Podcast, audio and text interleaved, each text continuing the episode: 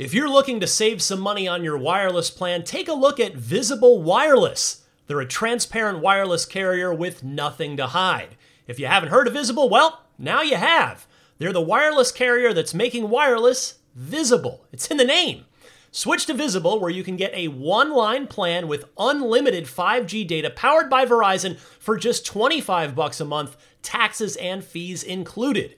One line wireless, just 25 bucks a month with taxes and fees included. That's unlimited 5G data powered by Verizon. Switch now at visible.com. You shouldn't judge a book by its cover, but you can judge a company by its name, like Visible, the wireless company making wireless visible. Monthly rate on the Visible plan. For data management practices and additional terms, visit visible.com. Contained herein are the heresies of Radolf Burntwine, erstwhile monk turned traveling medical investigator. Join me as I uncover the blasphemous truth of a plague ridden world that ours is not a loving God, and we are not its favored children. The heresies of Radolf Burntwine, coming January 2nd, wherever podcasts are available. This is Steve Downs, the voice of Master Chief, Sierra 117, and you're listening to Podcast Unlocked, the world's number one Xbox podcast. Now, finish this fight. Master Chief, out. What's happening, friends? Welcome to Podcast Unlocked, episode 470, the first one in the new generation, the fourth official generation of Xbox. It is November 17th, 2020, as we record this. The usual crew joining you. I'm Ryan McCaffrey alongside Brandon Tyrell, Hello, good morning.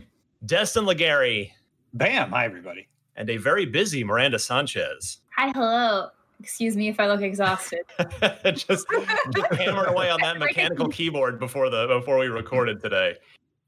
Got to do it, you know. It's uh, it's that time of year. People need their game help, their game guides, and you and your Oh, team yeah. are hard at hard at work at it. So We are please use our guides.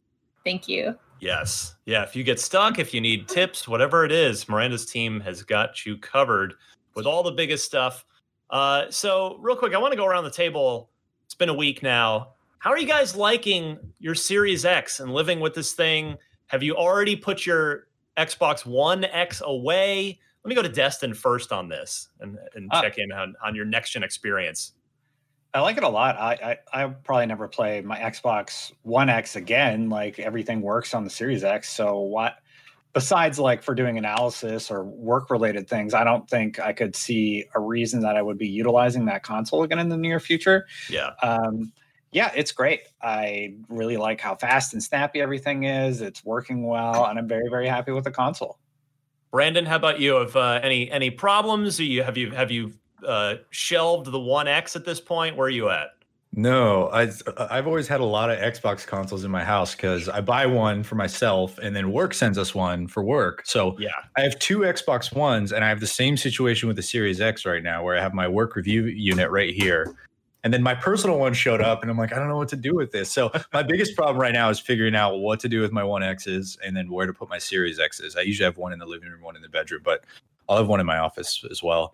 Um, one thing I really, really love about the Series X, though, I don't know if you guys have been blown away as I have, but turning it on takes like half a second. I I'm know. still Yeah. blown away by the fact I press the button and literally a second later, the login screen pops up on my screen. I blown it away, takes man. longer. Yeah, it for me it takes longer for my TV to auto turn on when it detects Yes. the HDMI signal, and the console's already there, ready to go. Yeah.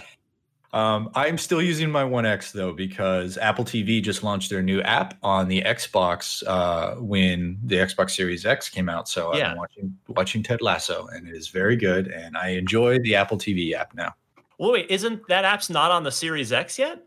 I don't know if it is. I, I honestly I didn't plug in my Series X yet into my TV area. It's still on Right. the Xbox One because I honestly don't use the TV in the living room a whole lot. Yeah. Um, so I just downloaded it on the One X. I imagine it's also on the Series yeah, I think X. it is because Yeah. you know it was timed alongside the release of the console. It's in the Microsoft Store, so I'm, I'm Yeah. sure you can download it on any of the consoles.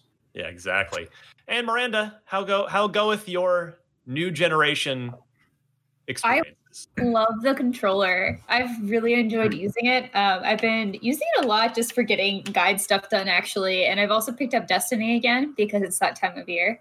Yay. And so it's been a lot of fun getting back into it. And again, this controller is just super solid. Um, my Xbox One X is going to get retired to my bedroom and we're going to place my original Xbox that I've had since launch. So it's kind of fun seeing it get displaced, and I'll probably put it. Um, it might go to the closet. It might be like the sad Toy Story moment when it's like, oh, bye, friend. you will be up there gathering dust.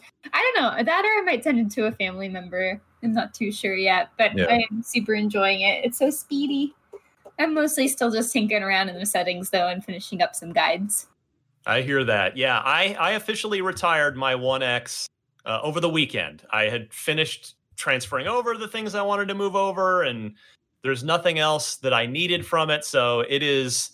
It, it was for the first time in years. It was removed from that that shelf behind me and and put away. And I do not anticipate uh, busting it out at really ever again. Did you, did you give it the full honors funeral? The Viking funeral. uh, Yeah, somebody Lit it did on a that fire and burned it. Yeah.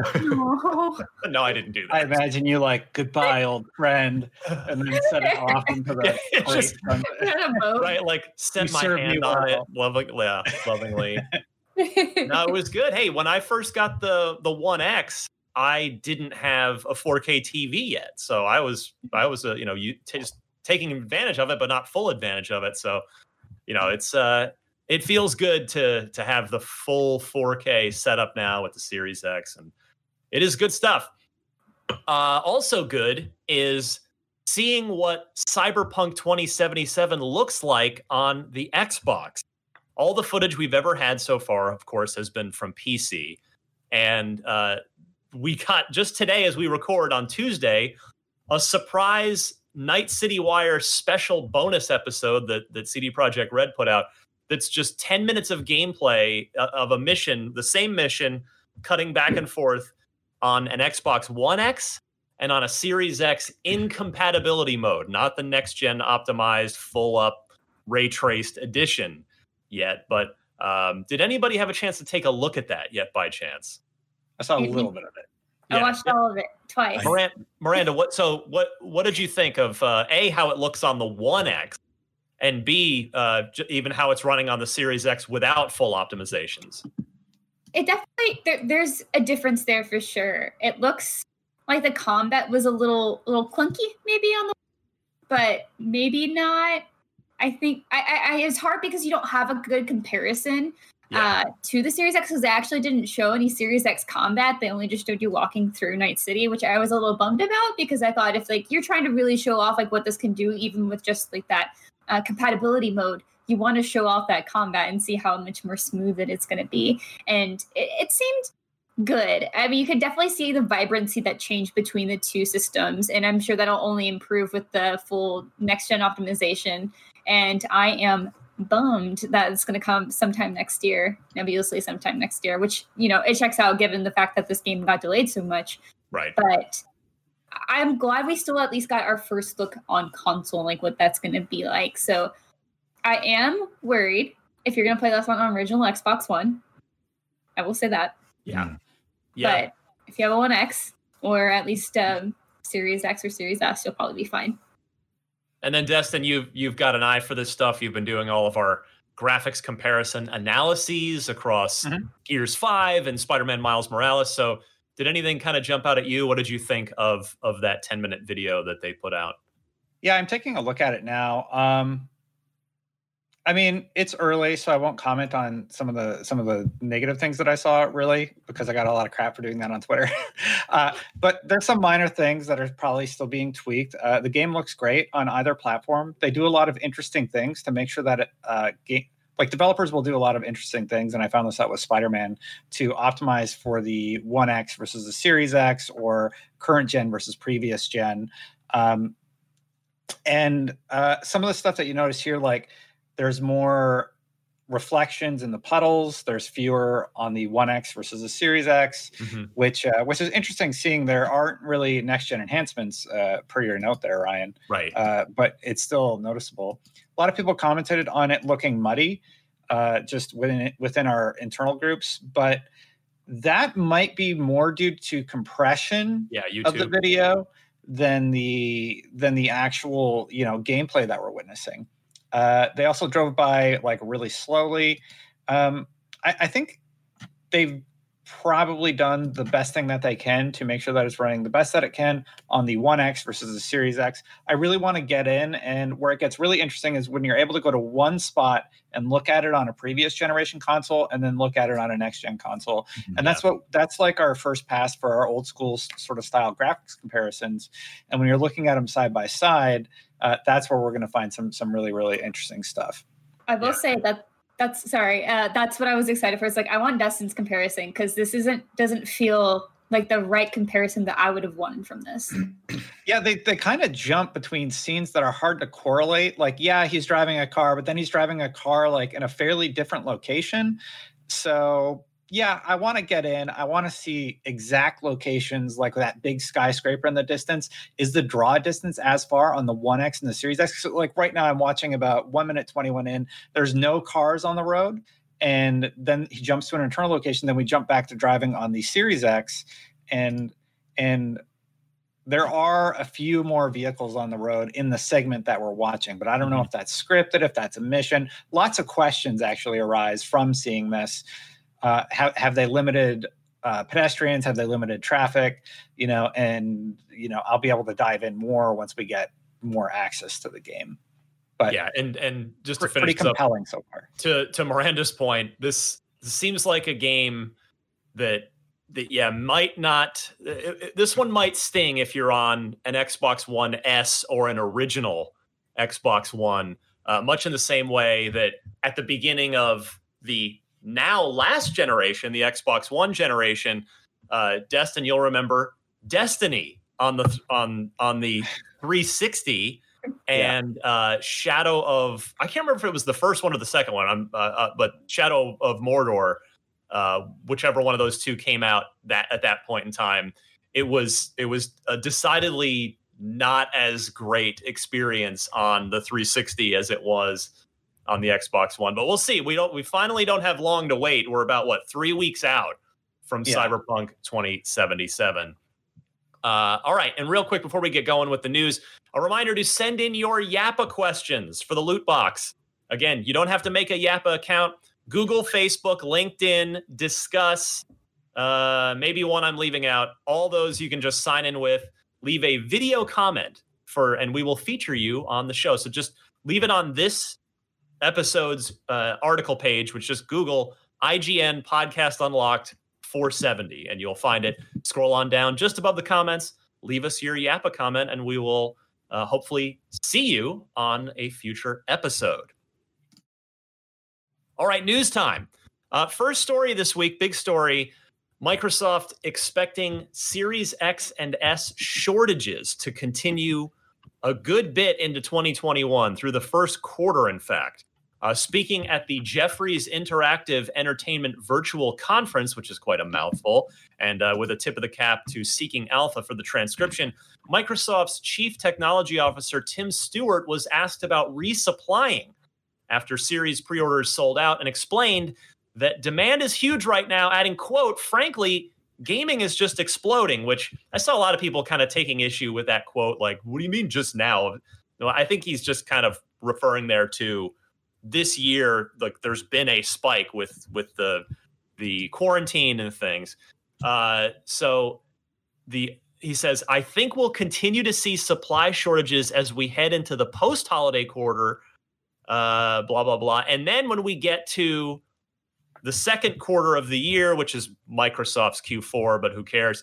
Uh, me- meaning April, the April to June quarter says all of our supply chain continuing to go full speed heading into the pre-summer months. So uh, he says we'll have supply cranking over the next four, four, five, six months, and that's when I expect to really see that demand profile start to be met, which will be really, really great.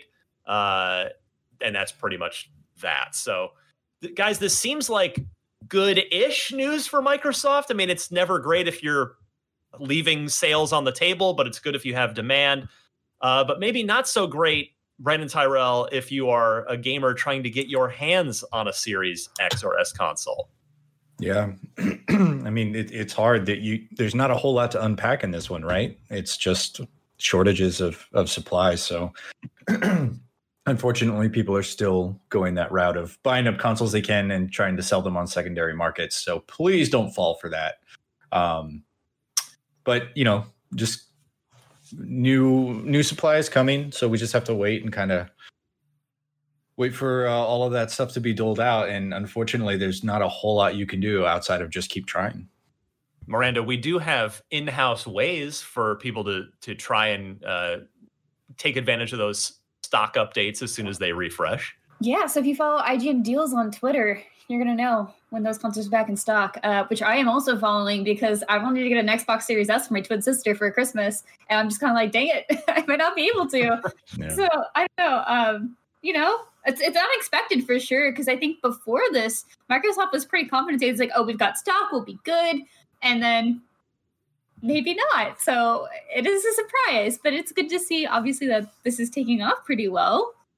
But I, I feel I feel for all the people out there who are like, oh, I'll just get one after pre-order, it'll be fine, and still doesn't have one. So yeah, and and just for a little historical context, which will be a running theme of of the next couple of stories that we're talking about. Uh, if you think back seven years ago, the Xbox One never really had a demand problem. You could pretty much get one whenever you wanted to get one. Now the the 360 absolutely had a big supply problem. Uh, the it was it was quite tough to get, as I recall it, because I was working at OXM at the time. I want to say it was through about February after its November launch that it was almost impossible to find. You just really it was very tough to get a 360 for those first three months. And obviously, we know how well the 360 did and how relatively not as well the Xbox One did. Uh, so it's that's not to say that just that alone, just the the launch demand and supply alone, are are going to be indicative of how the console does in the long term. But it's at least you'd rather you'd rather have the situation that the Series X and S have, which is too much demand, not enough supply, than have an Xbox One situation where, oh, that thing's out and okay, they're in stock at Best Buy. Sure, I guess just go over and get one if you want one. So uh, it's a good start for Microsoft. Uh, real quick, before we get to our next story, which is also Xbox Series X and S related, we've got a quick word from our sponsor. Be right back right after it. This week's podcast Unlocked is brought to you by NordVPN. Hey, if you're watching a lot of sports like me and you hate blackouts, NordVPN is a great way to go. You can use NordVPN, a virtual private network, to watch live sporting events, TV shows, films that aren't available in your region by switching your virtual location to a country that is showing that event. No more blackouts. It's also good for plenty of other stuff like protecting your private data, your bank details, your passwords, your online identity. You can protect your data while you're traveling and using public Wi Fi. NordVPN protects you wherever you are in the world. NordVPN threat protection also protects you from viruses malware, and phishing sites. NordVPN is also the fastest VPN in the world. No buffering or lagging while you're streaming, and it will stop your ISP bandwidth throttling. NordVPN is the price of a cup of coffee a month. So that is a super affordable, great way to go. To get the best discount off of your NordVPN plan, go to nordvpn.com slash unlocked without the E. That's N-O-R-D-V-P-N dot com slash U-N-L-O-C-K-D. And that'll give you four extra months on the two-year plan. And best of all, there's no risk with Nord's 30-day money-back guarantee. NordVPN.com slash unlocked without the E. Hey there, it's Rachel Ballinger, and I am thrilled to invite you to Rachel Uncensored, my podcast where I get real with my friends and celebrity guests where we talk about all sorts of topics. From personal stories to hot button issues, we cover it all. New episodes drop every Wednesday, so make sure you tune in on Apple Podcasts, Spotify, or wherever you listen to podcasts. Trust me, you won't want to miss out on the fun and candid conversations we have here on Rachel Uncensored. This. Now, speaking of sales of the Series X and S. Uh, Microsoft, in a, I know, will stun you to know that Microsoft says they're doing great. Uh, unfortunately, they don't offer any concrete numbers to back that up. So, Liz Hamren, who runs the Xbox Series hardware program, announced in a blog post this week, quote, Thanks to you, the launch of the Xbox Series X and S is now the most successful debut in our history. While we miss the emotional spark of being together with you in person, it was incredible to celebrate a new generation of gaming with the millions on our celebration live stream and everyone who participated in our global launch across 40 countries. Your support and what you accomplished in the first 24 hours of launch inspire us and demonstrate the connective power of play is more important than ever. Uh, they note more new consoles sold than any prior generation, with the Series S adding the highest percentage of new players for any Xbox console at launch. More games played, 3,594 in total, spanning four generations, setting a record for the most games ever played during an Xbox console launch. Uh, and next gen means more new ways to discover and play. 70%. This is probably the I think the most relevant in number in here because I think I think most of the rest of this is kind of just PR fluff, and I want to hear from you guys here. But 70% of Series X and S consoles are attached to new and existing Game Pass membership. So seven out of every 10 new Xbox Series consoles sold are have a Game Pass subscription active on them. Uh, Moran, let me go your way first here. What do you make of this of this uh, announcement by Microsoft? First, good on everyone for getting Game Pass because it only just makes the most sense, really. You just get that huge library of games. Um, second, I agree that it's kind of hard to really wrap your head around like what this actually means because if you're comparing to the Xbox One launch, I God, I hope it was better. so yeah, great. Um, and I think it's it's good to hear. Obviously, again, we we're just talking about availability, right, and how so many of the consoles are hard to find now. Um, but I would like to have those firm numbers just to kind of get a sense of how many people actually did get consoles. Um, but I guess like again, the only real big takeaway, uh, as you mentioned, Ryan, is probably the Game Pass subscription Yeah. quote. Yeah, yeah, I think uh, I think I think a Brandon, go 70, ahead. sorry, I think a seventy percent conversion rate is like astronomical, right? It it is as good as you can expect for new consoles, and it's sort of Microsoft's good credit um, that that service has become sort of what it is now. You know, it, it is now something that is undeniably a good value, a good deal. It's arguably the best value in gaming right now, I would say. Um, and it just goes to show that if you create an infrastructure, right, that supports players with good value, that you can have a self-sustaining, you know, service because you know those those Game Pass subscriptions are going to continue to pay dividends month after month after month. So um, the fact that you are selling a Game Pass subscription on seventy percent of your consoles tells me that Microsoft is set up to do really really nicely this generation.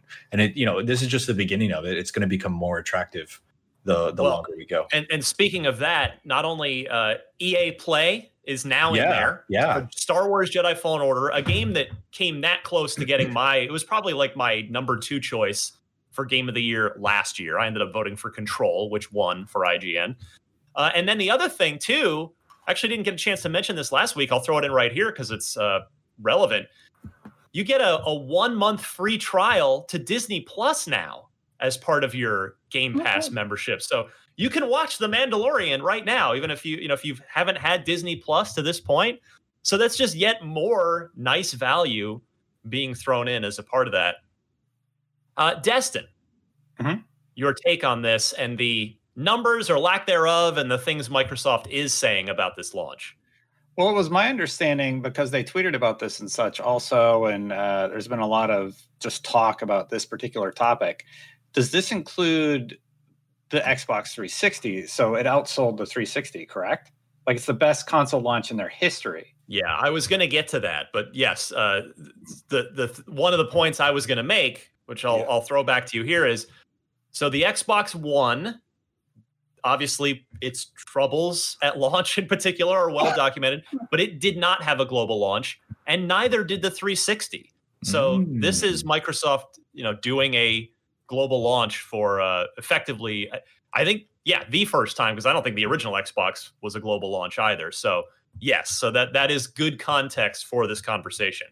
Yeah, I I it's astronomical. It it must have done phenomenally well because the 360 was like the console that everybody wanted at the time, and I think it came up before the PS3. Do you remember? By a year, yeah, Yeah, I by a remember. year. Yeah. Yeah. so it, it was the thing to have. It was the only next generation console for a year. Yeah, so the fact that this is outperforming that period in time and that console is just absolutely phenomenal. Um, uh, kudos to them, and they know that they're going to have console shortages into 2021. Referencing our previous story, they're doing great. This is awesome news for Xbox. Uh, people always do the comparison to you know the competition, but you know what? Everybody's winning, no matter Yeah. how you cut it. Very true. That's a really good point, and one I wanted to bring up. I know it is entirely too early to start talking about this yet, but this is the first time, you know, really since the 360. And I, I adopted the 360 later on in the cycle, so I wasn't there for you know that first year. Um, I, I think I came in towards the end of the year, but this is the this is really the first time in recent memory that I can I can think of where I feel like Microsoft's console, the Xbox Series X and S, and Sony's console, the PlayStation 5, it feels very like there's parity there. It feels very Yeah. close. It's like one or the other. And and this is based not only on like sales and interest, but also like reception on you know social media, on our own internal traffic that we monitor. Um, you know, there's there's a lot of interest for the PS5, obviously, but there is, I would say, an equal or a, a um, a uh, a noticeable amount of interest for the Xbox Series X that I feel hasn't been there in five years. I don't know if you guys feel the same way, but it it almost feels like yeah, pick which one you like more because there is that argument to be made. They both do different things, but they do them equally. Does that make sense? Yeah. Yeah, you exactly. Go ahead, Miranda.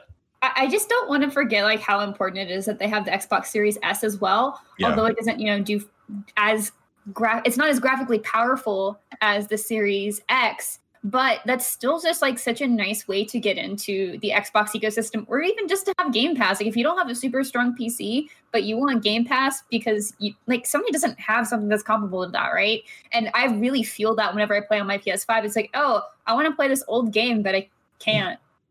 They, That they sucks. actually had a But Miranda. They actually had a note to your point on the Series S that it uh, had more new users on the Xbox platform than any other Xbox platform, which was really really cool to see. And that's exactly why you know pre-launch, I'm like, the S is a sleeper hit. Like Yep. this thing is going to tremendously help them. And uh, then we got the the clarity from Microsoft saying, "Oh yeah, it did." Well, and Yeah. and, and that also that's what the S is designed to do to bring in new p- people into the ecosystem at a at that more affordable price. So it's it is its mission is successful thus far. Right, and I think that's fantastic. And they are still trying to give it as much um, graphical power as they can and frame rates. Like they're, they're still trying to bring you somewhere into that next generation without having to pay the full price. And especially again, not everyone cares about 4K. I know some people are like, you know, grasping their pearls, but you know, some people just don't. Like, like my twin sister, It's like true. I want to play so A lot of people don't. Well, what's she, what she doesn't yeah. care. Yeah, well, what's what's crazy is to your point exactly. The Xbox Series X is the shortest line between where you are and like a thousand games on Game Pass. So, Yeah. like, it, it actually it reminds me a lot of like back in 2006, 2007 when the 360 and the PS3 were were sort of vying for control, and then the Wii came out, and there were shortages everywhere, uh, and everybody had an Xbox or a PlayStation but everybody had a Wii, right? If so, if you're if you're everybody's number two console, you are the number one console, right? Yeah. So it, it, it's just it's such a it's such an awesome um, I don't know it's such an awesome strategy to see the big manufacturers come out with smaller, more budget, more affordable versions of their consoles, so that you don't have to choose between one or the other. Like if you are a PlayStation Five gamer and and you buy a PS5, you can also get a Series X and Game Pass and have like an, an insane amount of games to play immediately. Yeah, I mean, I I'd still the the the, the journalism degree holder inside of me still still looks at this with a little bit of a skeptical eye. Like I'd love to have concrete numbers Yes. here because Yes. you know, like Liz pointing out more 3,594 different games played spanning four generations. Well, of course, because of the backwards compatibility. So of course there are going to be more games played on the the series than on the previous generation consoles. Now, that's not to take away from the incredible accomplishment that is backwards compatibility. They are leading the industry there, but it's like but that's, you know, just for context, there is that. And then Yeah. we talked about the fact that the the neither none of the other Xboxes had global day one launches and this one has, which again is an incredible testament to the entire Microsoft team from you know supply chain uh, like everybody for uh, pulling that off in a in the middle of a global pandemic because again with w- without it making it a console war thing even Sony didn't globally launch the PS5 the, the PS5 is uh, Wait is out in Europe right? yeah it's uh it's I think it's out like soon and it, or it might have just hit I think it's Yeah. or this week Thursday. but it's not a global launch so Staggered release. Um, yeah.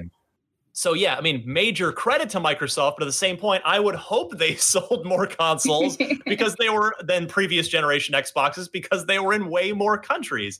So would love to have the concrete number.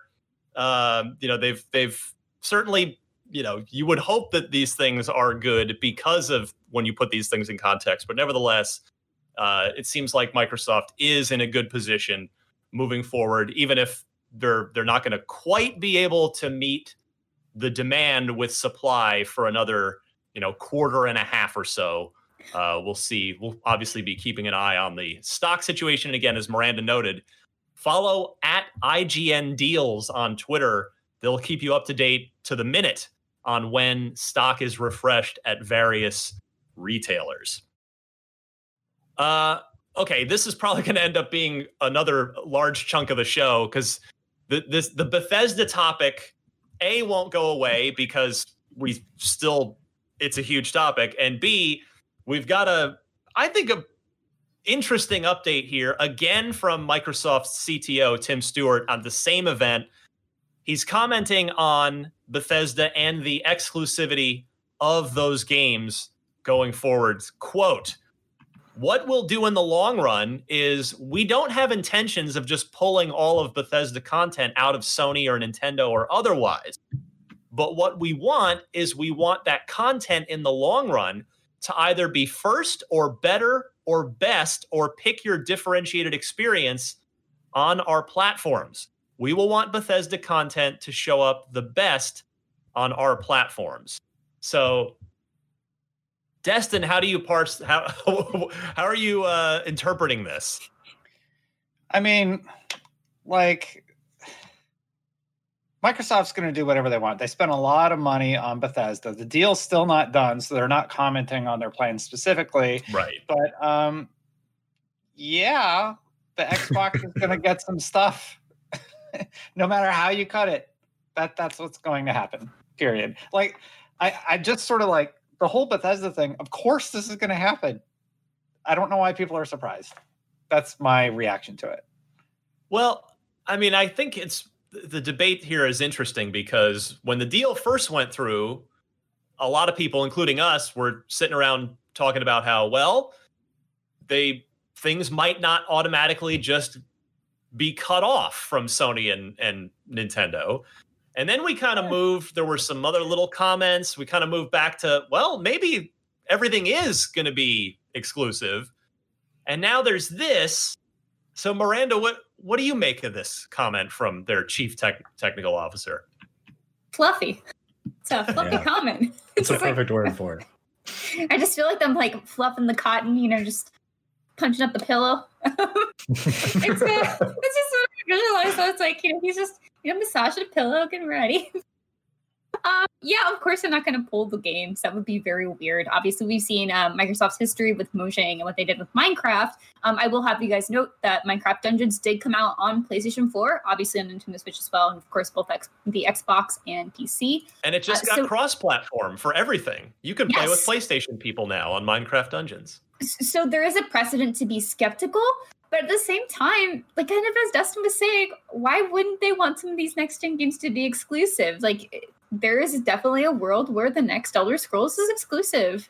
It's just the reality of what it is. And of course like as we've all noted several times at this point, is that they don't want to comment on like what that's going to be because it sounds like those plans are just not set in stone yet. But I don't see, you know, you you wouldn't see another publisher or I guess another one of the big three getting a big studio like this and then not making something of theirs exclusive. Like, why would you not do that? So that's that's part of ac- acquisitions, right? Um, business. Yeah, and I think maybe there's a chance one of them will be on all of the consoles, maybe like a year late or something. I don't Yeah. even think so- that. I don't even know if they would want to do that. Um, but I, I think I just keep looking at what they do with Mojang and and give it that perspective. But the way Minecraft is established is different from other games. I would say. Yeah. And so I could see why they'd be willing to have that on other platforms. Because Minecraft is a platform. Is a platform. Yeah. Yes. Though Minecraft Dungeons is different from that, they did still publish in other places. So there's there's just a lot of this could go a lot of ways, but I would err toward it being more exclusive than not. Yeah, if we if we take our personal feelings out, out about exclusivity and all that, think of it from a business perspective, right? Microsoft spent billions of dollars to acquire this company. They're going to leverage that as much as they possibly can to bolster the Xbox platform.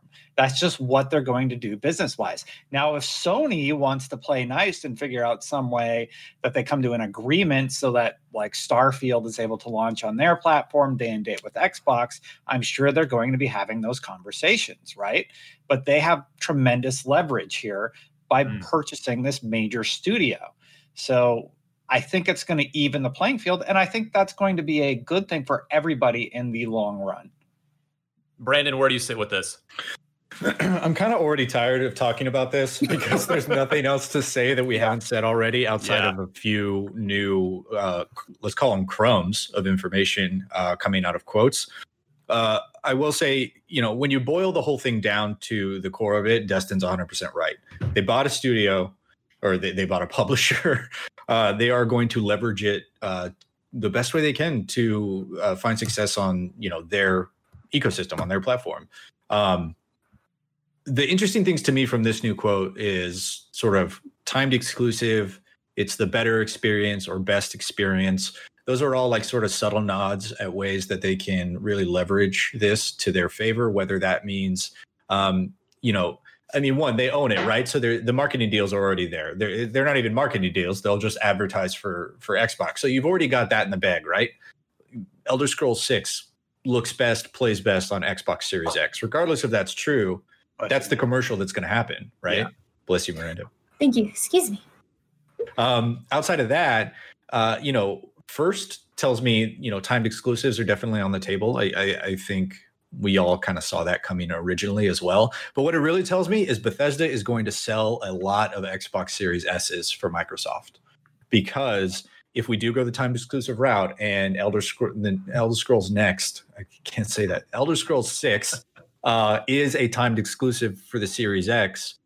Waiting a year or dropping a couple hundred bucks uh, a few years after the console's already launched, so you might be seeing price reductions there already. Um, dropping a couple hundred bucks on a Series S and a Game Pass subscription means you can play Elder Scrolls 6 tomorrow. That seems like something that is not outside the realm of believable for a lot of people who aren't in the Microsoft infrastructure already. So, um, you know, I could see timed exclusives work to Destin's point again, if you're leveraging this to do the most for your business as possible, I think not selling, like completely omitting a platform is silly in the long run.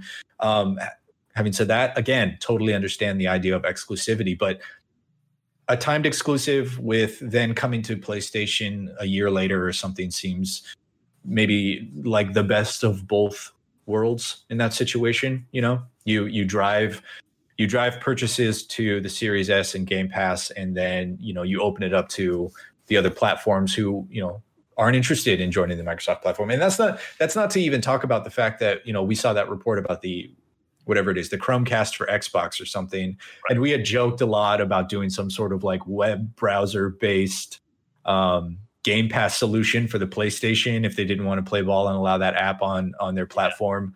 so you know that that doesn't even account. Like there might be a solution next year or the year after where you drop a hundred bucks on an XCast or a Chromecast or whatever it's going to call it, plug it into your TV and just play through XCloud that way. So I don't know. There's there's a ton of different possibilities. There's a ton of different things they can do. We're not going to know anything until Bethesda's ready to talk about Starfield, which I believe is the first one coming. And um, like, what if what if Starfield's an MMO and that only launches on Xbox? I, I don't I don't necessarily. You think Starfield's an MMO? Well, no, I'm just saying hypothetically, because like Final Fantasy is still a PlayStation centric platform and it's also yeah. on PC.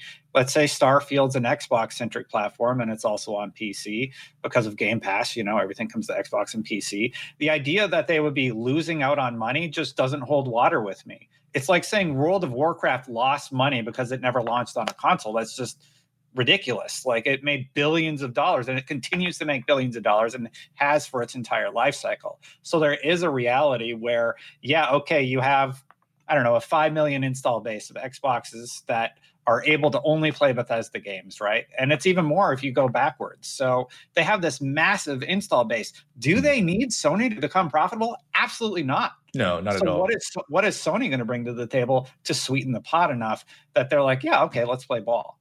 I don't even I don't even think it's Sony needs to bring something to the table. I think it's looking at another distribution platform. It's why games go on sale, right? Because you miss the you miss the window to buy it at full price.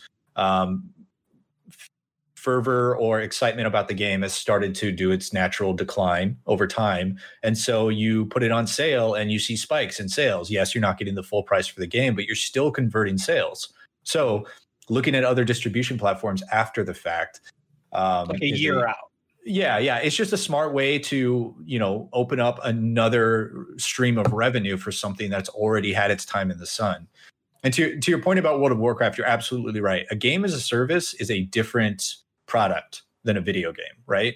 I mean, yes, they they're both video games, but a game as a service is something that's intended to keep you here for a long time. So I totally agree. If Starfield's like an MMO, it wouldn't make sense. Not, I don't. We don't think it is. There's no. Yeah, no, no, no. But hypothetically, a, hypothetically, a game as a service is an example, which have honestly since Destiny not done well. So yeah, no, I know it's it's it's hard. It's really hard these days. We saw with Marvel's Avengers. We obviously saw with you know with Anthem. It's really hard to sustain a game as a service. Um, so it would make sense unless crossplay is going to become the ubiquitous thing we all hope it is. It would make sense to keep everyone in one location right? To, to keep them in your ecosystem. Yeah.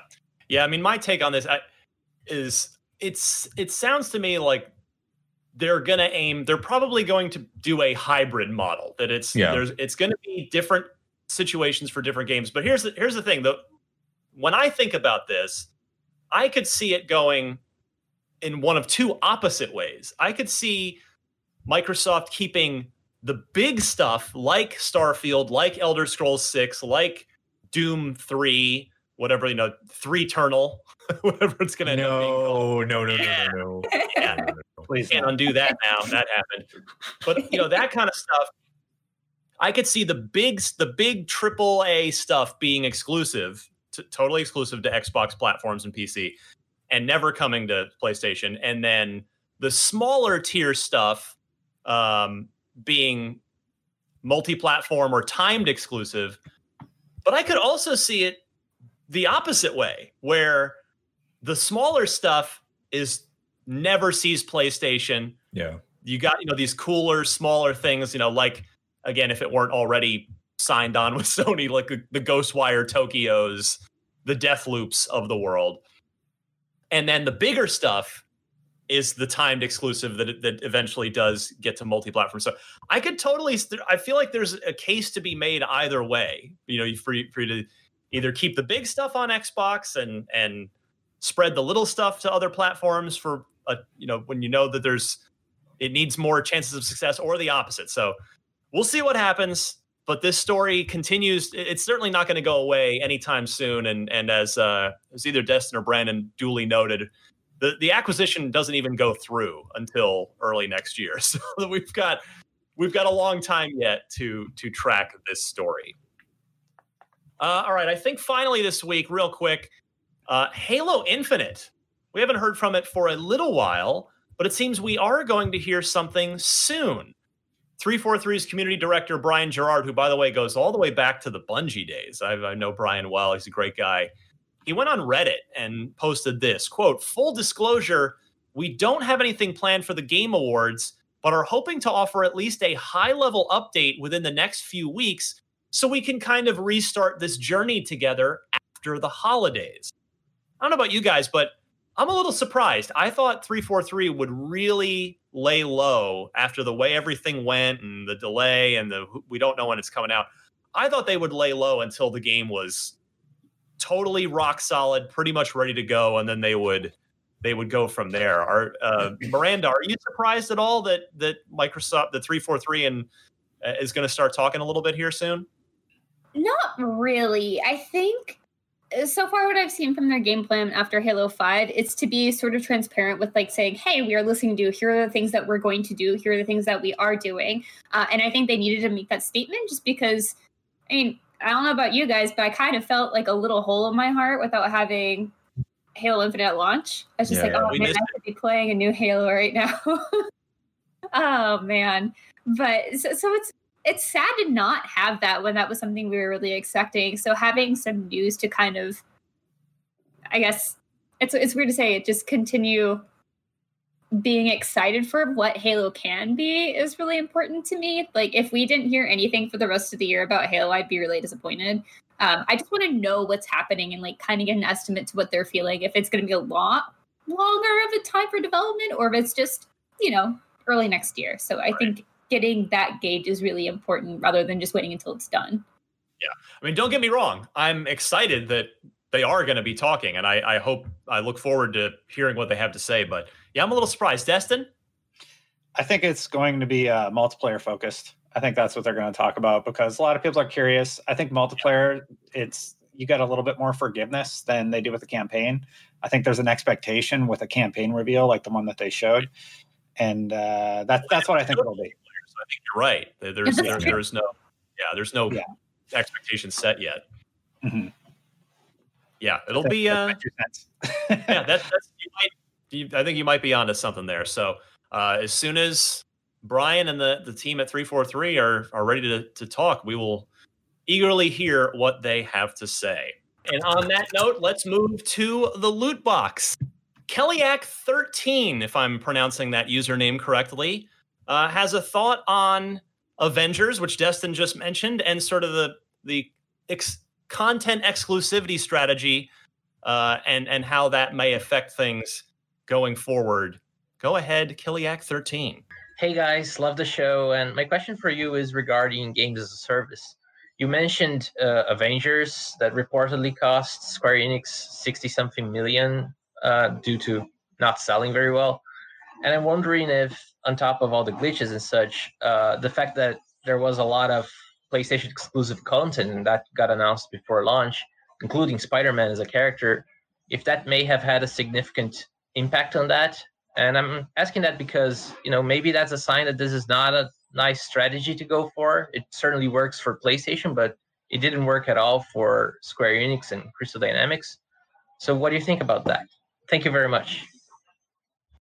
What a really interesting. That is a very thought provoking loot box question there. Destin, you are a, an an expert on this genre, uh, and I want to go to you on a, on this one. What do you think here? Me and Miranda. Miranda plays D two in the the, the shared world shooters. Um, I, I don't think the issue was the Spider-Man exclusivity. Well, we had a really negative reaction to that, and I think the internet largely was like, "Don't do this. Destiny did this, and this was bad. Why are you doing this again?" I don't think that's what happened. I think I think Avengers had a, a pretty solid campaign, and the problem actually lied in with their um, what do they refer to these games as now? Games as a service model. It just wasn't compelling to grind through the same because, like, basically, it had the same problem that Anthem had. There were very few ways to power up. In Destiny, they at least had multiple avenues for you to power up, even at launch.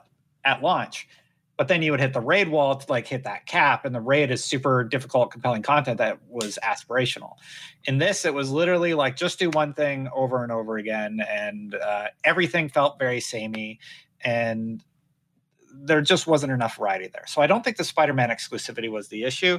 I think it was more just the gameplay model, personally. Yeah, yeah. I think as much as I would like for for Kiliak there to be correct, because I would love for the industry to go, yeah, you know what, maybe we shouldn't do that stuff anymore. I just feel like Avengers, and, and I mean no disrespect to Crystal Dynamics, but it just seemed like it never connected people with people right from when it was announced. It just seemed, you know, it never kind of hit well, and they they never seemed to sort of find that spark the way that a Destiny did, or Mm. on the other side of the like the Marvel side, like a like Spider Man PS4 did. So uh, we'll see. Yeah, we'll see if, if publishers keep doing this stuff going forward. All right, we've just got a few minutes. No left. one else gets the comment. No, that's, I, I'm not. I gotta move on. We got to go. Programming block, and that's how this works. And I know people. Final some word, people like, Gary. why don't you just keep why are you, why don't you just keep talking forever it's like well unfortunately it's just production is a thing and we have to adhere to the rules sometimes sometimes we break the rules but that's just every now and again. Pick your battles. that's exactly right. Yes brandon. Uh, so we'll do a, a quick rapid fire unlock block trivia here. We won't really talk about it much but this this is not only an excellent question from uh, rick bostian but uh, a very timely one given that the series x and s have just launched. He asks with the series s and x out now people have uh, cross generation gaming on the brain. With that in mind these four games appeared early in the life of the 360 while also having original Xbox versions. So we're going back a couple generations here. He says three of these games were nearly identical across the original Xbox and 360 generation, but one was practically a different game on each respective system. So was that totally different game Gun, Peter Jackson's King Kong, the official game of the movie, which yes was its correct title. Good job, Rick. That was uh, that's that's ace right there. What a title! That's Ubisoft for you. Uh, Splinter Cell Double Agent or Tom uh, Tom Tom Hawk's American Wasteland. It's Tony's cousin. Tony Hawk's American Wasteland. So three of those were basically just the same across either those of those Xbox generations, but one was like a different game on each system. Uh, I I know this one. I'll be curious if you guys do because I I lived through this uh, very vividly. Miranda, do you know this one? No, Take a I shot. eight, I was small. Okay, so we're gonna we're gonna work through this, all right, with the power of deduction. I deduction. love I love this this part of the of the question. Go go go go! I'm dying to know. so gun, cool name, very straightforward. I want to know what that game is. I have no idea. It's just like gun. That's really your name? Okay. you said it. You said it like I had a question mark. Gun?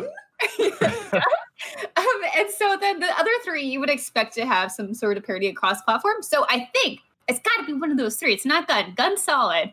Gun knows what to do, and it's one word. um, but I think of says what it does and it does what it says. It guns. of these other three, I'm kind of torn between B or D. Okay. And I feel, I mean, obviously someone's out there be like, I know this answer, she's wrong. But we're gonna go with Tony Hawk's American Wasteland. Uh, Destin, do you know this one? I don't know it. I think it's D, and I'll go with D. Okay, so agreeing with Miranda. Brandon, how about you? I actually this question terrifies me because I have played all four of these games and I don't know it. Was Gun Um, what's that? Was Gun cool? Gun was actually really Yeah, cool. Red Dead. Yeah, It's basically Yeah. Red Dead. Yeah. yeah. Well, long before Red Dead. Yeah. Yeah, yeah. like bullet time. It, it um the closest thing I could think to it these days is like Call of War Juarez Gunslinger from 2013. I remember this. I remember Well, it wasn't cheesy though. Sorry. Well, Gunslinger wasn't cheesy. Get out of here. Call of Juarez is a little. There's a little. Yes, Call of Juarez, the series is super, super cheesy, especially three. Cartel, don't play that game. But Gunslinger is very, very good. Like it's very good. Um, anyway, can I also just say that I would play the hell out of Tom Hawk's American Wasteland? I feel like it's Tony's cousin from like Jersey, you know, four kids. he works in hazmat. He's just a blue collar dude trying to get through. My wasteland. yeah, yeah. it's his day starts at four, you know. uh, All right, we got to roll here. yeah, yeah, yeah. I think it's. I think. I don't want to follow the crowd, so I'm going to say B. Peter Jackson's King Kong, the official game of the movie, because I do remember that game had a bunch of crazy stuff in it, like fire and like spreading fire, and then there were some other some other features that were in that game as well. And I, you, it actually was surprisingly good. But I don't, I don't remember if one of them, similar to how Nemesis System wasn't on the 360 and it was on the Xbox One. Right. Um, so I, I, I think it might have been a situation like that, but I honestly have no clue. Uh, also, an easy 1,000 achievement points. All you got to do is finish the game. That's Yeah. it, and you'll get all 1,000 points. Well, uh, Brandon is up two points on both Miranda and Destin. It is nine to seven to seven, Mhm. and there will be no update to the scoring this week because the answer was Splinter Cell Double Agent. Uh, Ubisoft, Ubisoft Shanghai did the 360 version, which was the lead SKU, but secretly the better version was the original Xbox version, which was like the same story. You know, if you just basically handed the same design doc and outline to 2 Mhm. different teams, they would come up with two different things. And that's what happened. Ubisoft Montreal did uh, Double Agent on the original Xbox, and it is regarded as the better game. And they are very, very Why did I say So- Tony Hawk? I can't believe that's an actual thing. That's basically like a game of telephone, but with development budgets. Yes, you know? that's exactly. insane So- to me. Rick, Great job stumping the panel. Uh, That is Nice. an excellent question. done. if you've got a trivia question, email it to me unlocked at ign.com. And with that, we've got a roll for Miranda, Brandon, and Destin. We will be here next week. It is our uh, Thanksgiving holiday week here in the United States, uh, but we're here for the first half of the week. So there will be a podcast next week. Join us then. And in the meantime, happy gaming.